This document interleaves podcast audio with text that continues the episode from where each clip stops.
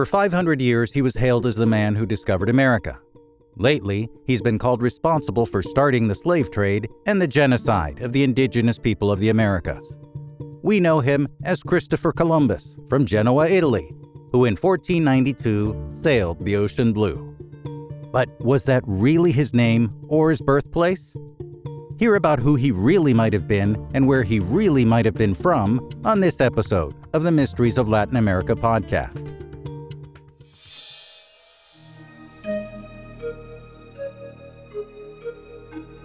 Welcome to the Mysteries of Latin America podcast, where we explore the world of myths, legends, ancient sites, alien encounters, unsolved disappearances, and supernatural phenomenon of North, Central, South America, and the Caribbean. My name is Andrew Colon, and I'll be your host. I've been living in Mexico's Yucatan Peninsula, and specifically Cancun, for the last 30 years. I've been fortunate enough to be able to visit a good number of ancient sites here where discoveries are made all the time, helping to explain, in our case, who the ancient Maya were, and some of the mysteries surrounding them, their culture, and what happened to them. It's my interest in ancient cultures and mysteries and more that led me to look for and share compelling stories with you. So, in advance, thanks for listening, sharing, and joining us for this episode. On this episode, we'll take on a subject that has a bit of a special meaning for me as we dive into a search for the true identity of the person who, in one way or another, led to me having my last name.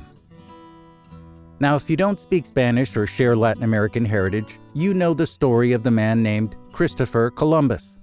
But in Latin America, we know him as Cristobal Colon. The name Christopher Columbus is the anglicized version of the Latin name Christophorus Columbus, at the time, Latin was used largely for written documents, so the man would have used the name Columbus for anything official back in the day.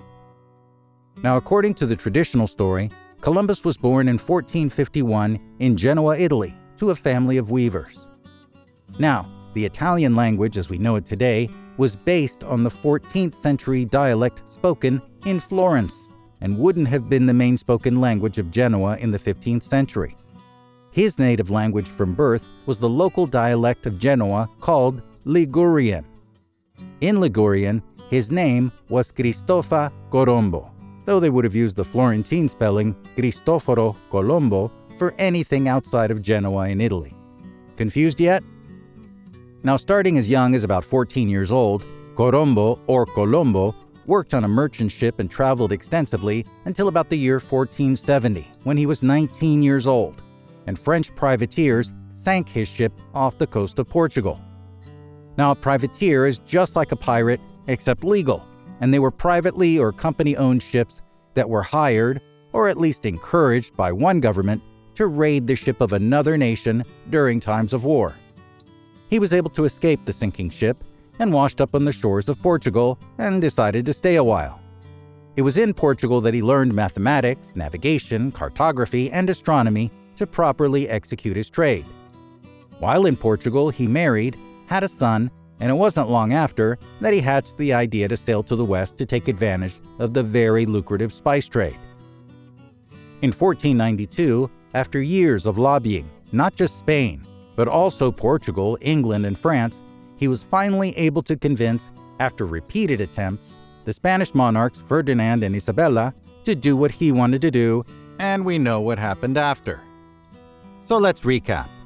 Most historical accounts show that Columbus, whose real name was Corombo in Ligurian and Colombo in the Florentine language, changed his name to Cristobal Colon after he moved to Spain and became a citizen there. So far, that's Corombo, Colombo, Columbus, and now Colon. Four names already. Still with us? Some people who are definitely not with us say that none of these were his real names, and he wasn't from Genoa or even anywhere in Italy. Despite Columbus being effectively canceled in North, Central, South America, and the Caribbean these days, different countries on the other side of the Atlantic still claim Columbus as one of their own.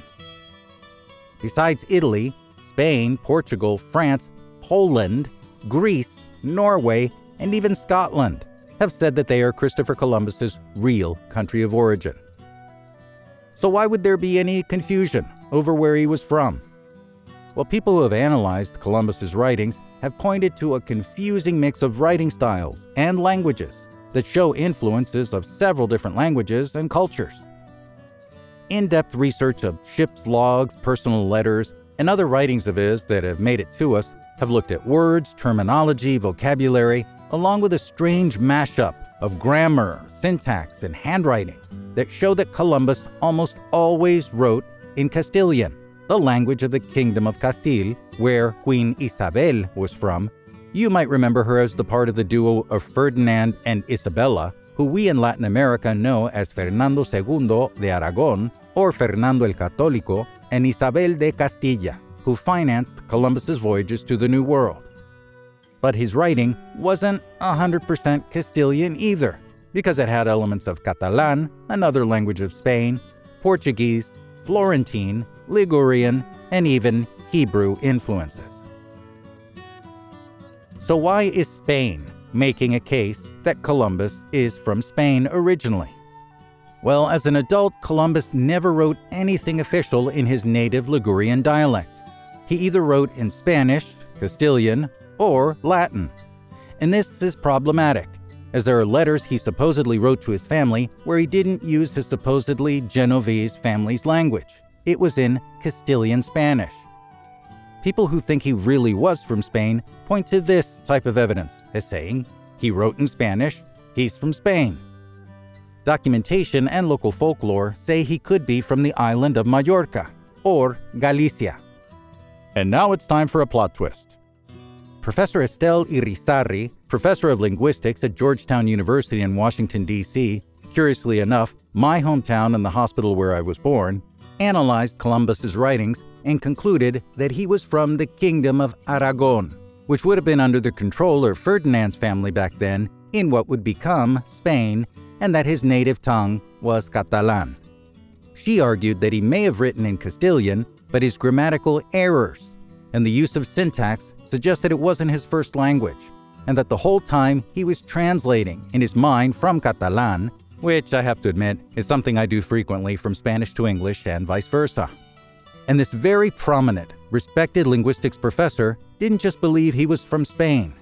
She said, contrary to the conventional view that Columbus was a devout Catholic, and if you unpack the name Christopher in Latin, it literally means the bearer of Christ, that our man was an Iberian Jew, Sephardic, who hid his identity from the horrors of the Spanish Inquisition. Her evidence? Several instances in Columbus's writing in which he deviates from Spanish to write in Hebrew, as well as a reference Columbus made to the Jewish high holidays made during the first voyage. Others have backed up this idea. Well, one was Simon Wiesenthal, the famous Jewish Nazi hunter and writer said that Columbus was a Sephardic Jew who concealed his Judaism so he could find a refuge for his persecuted fellow countrymen. Wiesenthal argued that Columbus's concept of sailing west to reach the Indies was less the result of geographical theories than of his faith in two verses from the book of Isaiah in the Old Testament that contain prophecies about bringing the Jewish people to the islands for safety.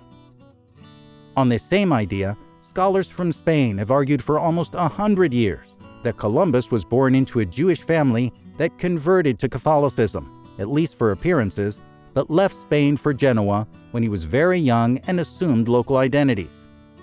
This also comes as a result of reviewing his written documents and references in those accounts to Jerusalem and the use of coded Hebrew letters in letters that he wrote to his son.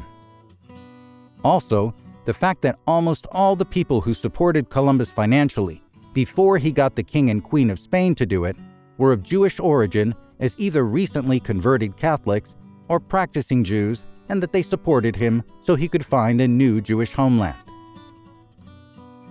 Now, according to Portuguese historians, genealogical research traced Columbus's true origin to be Portuguese. Go figure and none of the variations of Corombo, Colombo, Columbus, or Colon were his real last name. This research says that his real birth name was Salvador Fernandes Zarco, son of a prominent Portuguese duke and a relative of the King of Portugal, who had a love affair with a young lady named Isabel Gonçalves Zarco, daughter of a prominent Portuguese Jewish family. Now, in those days, when a girl from a well known family was pregnant out of wedlock, it wasn't uncommon for her to be quietly spirited away to another town to give birth to her illegitimate child. And so, Salvador Fernandes Zarco was born in the town of Cuba, part of the Alentejo region of Portugal. And that is why he named the island of Cuba, or Cuba, after the Portuguese town Cuba in Alentejo, according to the members of Team Portugal. According to this same line of research, Zarco, Columbus, was the first cousin of King John II of Portugal. This theory says that Columbus was placed in Spain as an agent of the Portuguese crown, and that when he was 37, and by the order of the king, he changed his name to Cristofom Colon and moved to Spain to spy on the king and queen, because his mission, if he chose to accept it, if you know, you know, was to obtain official sponsorship of the Spanish crown as part of an elaborate plan set in motion by the King of Portugal to divert the Spanish from lucrative trade routes between Africa and the Indies and to sail somewhere else so Portugal could have all the spices. So now he wasn't only from Portugal, but now he was a 15th century James Bond. But wait, there's more.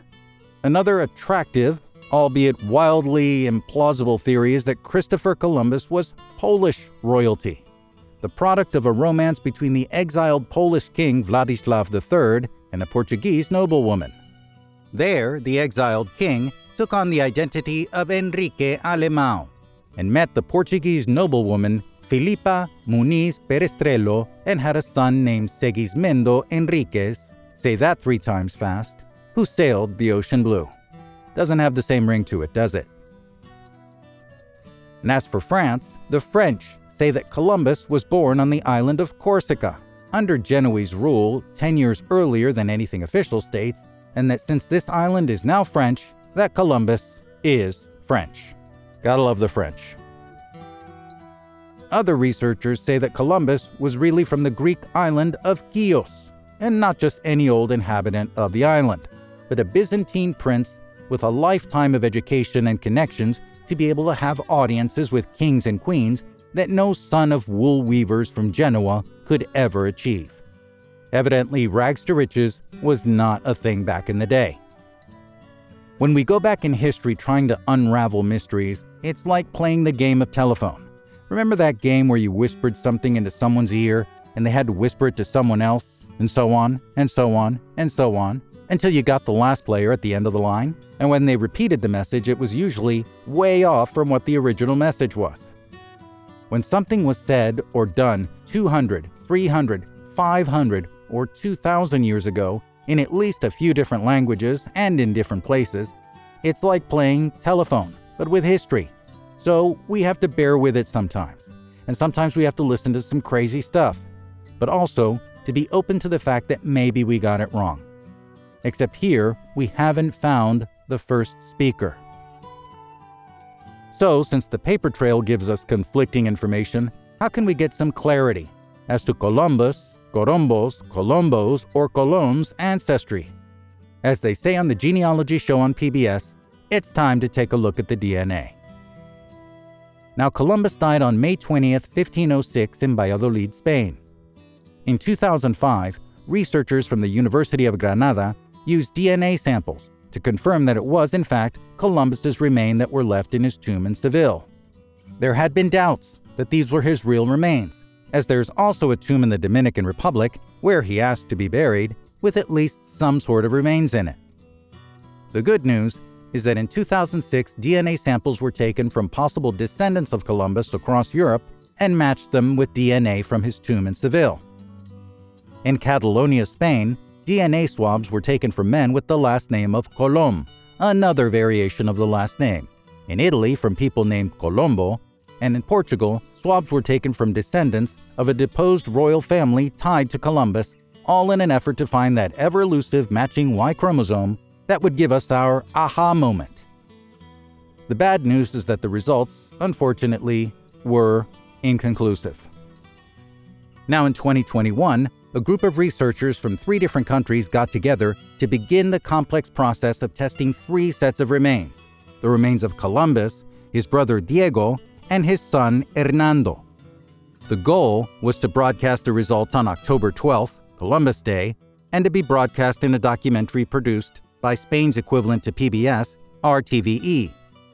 Unfortunately, the COVID pandemic and subsequent travel and scientific research sample shipment restrictions have made it so the samples arrived very late and we're still waiting for results today.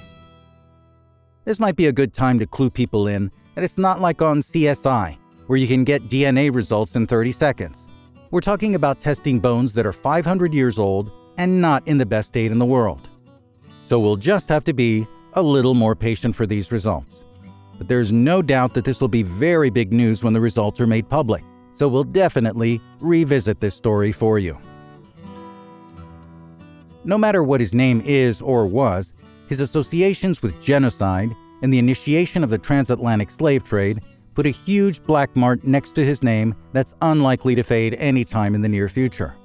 And whether he was the first to discover America isn't really the point here. There were millions of people already living in the Americas who crossed the Bering Strait thousands of years before, and other cultures that did visit, like the Vikings. But what happened during and after his four voyages to the New World changed our world and our gene pool forever, for better and worse. As for Columbus, Corombo, Colombo, or Colon's origins, what the man himself said about where he was from was this Siendo yo nacido en Génova, De ella salí y en ella nací. Seeing that I was born in Genova, I come from there and I was born there. And until DNA gives us new results or fresh evidence comes to us from out of the ether, we have one of Columbus's more ambiguous responses when asked about where he really came from. When asked about where he really came from, he said, Vine de nada. I came from nothing. And until we have an update with something, we'll keep searching for the origins of one of the more impacting and controversial figures of human history and where I somehow got my last name. I'm Andrew Colon. Adios.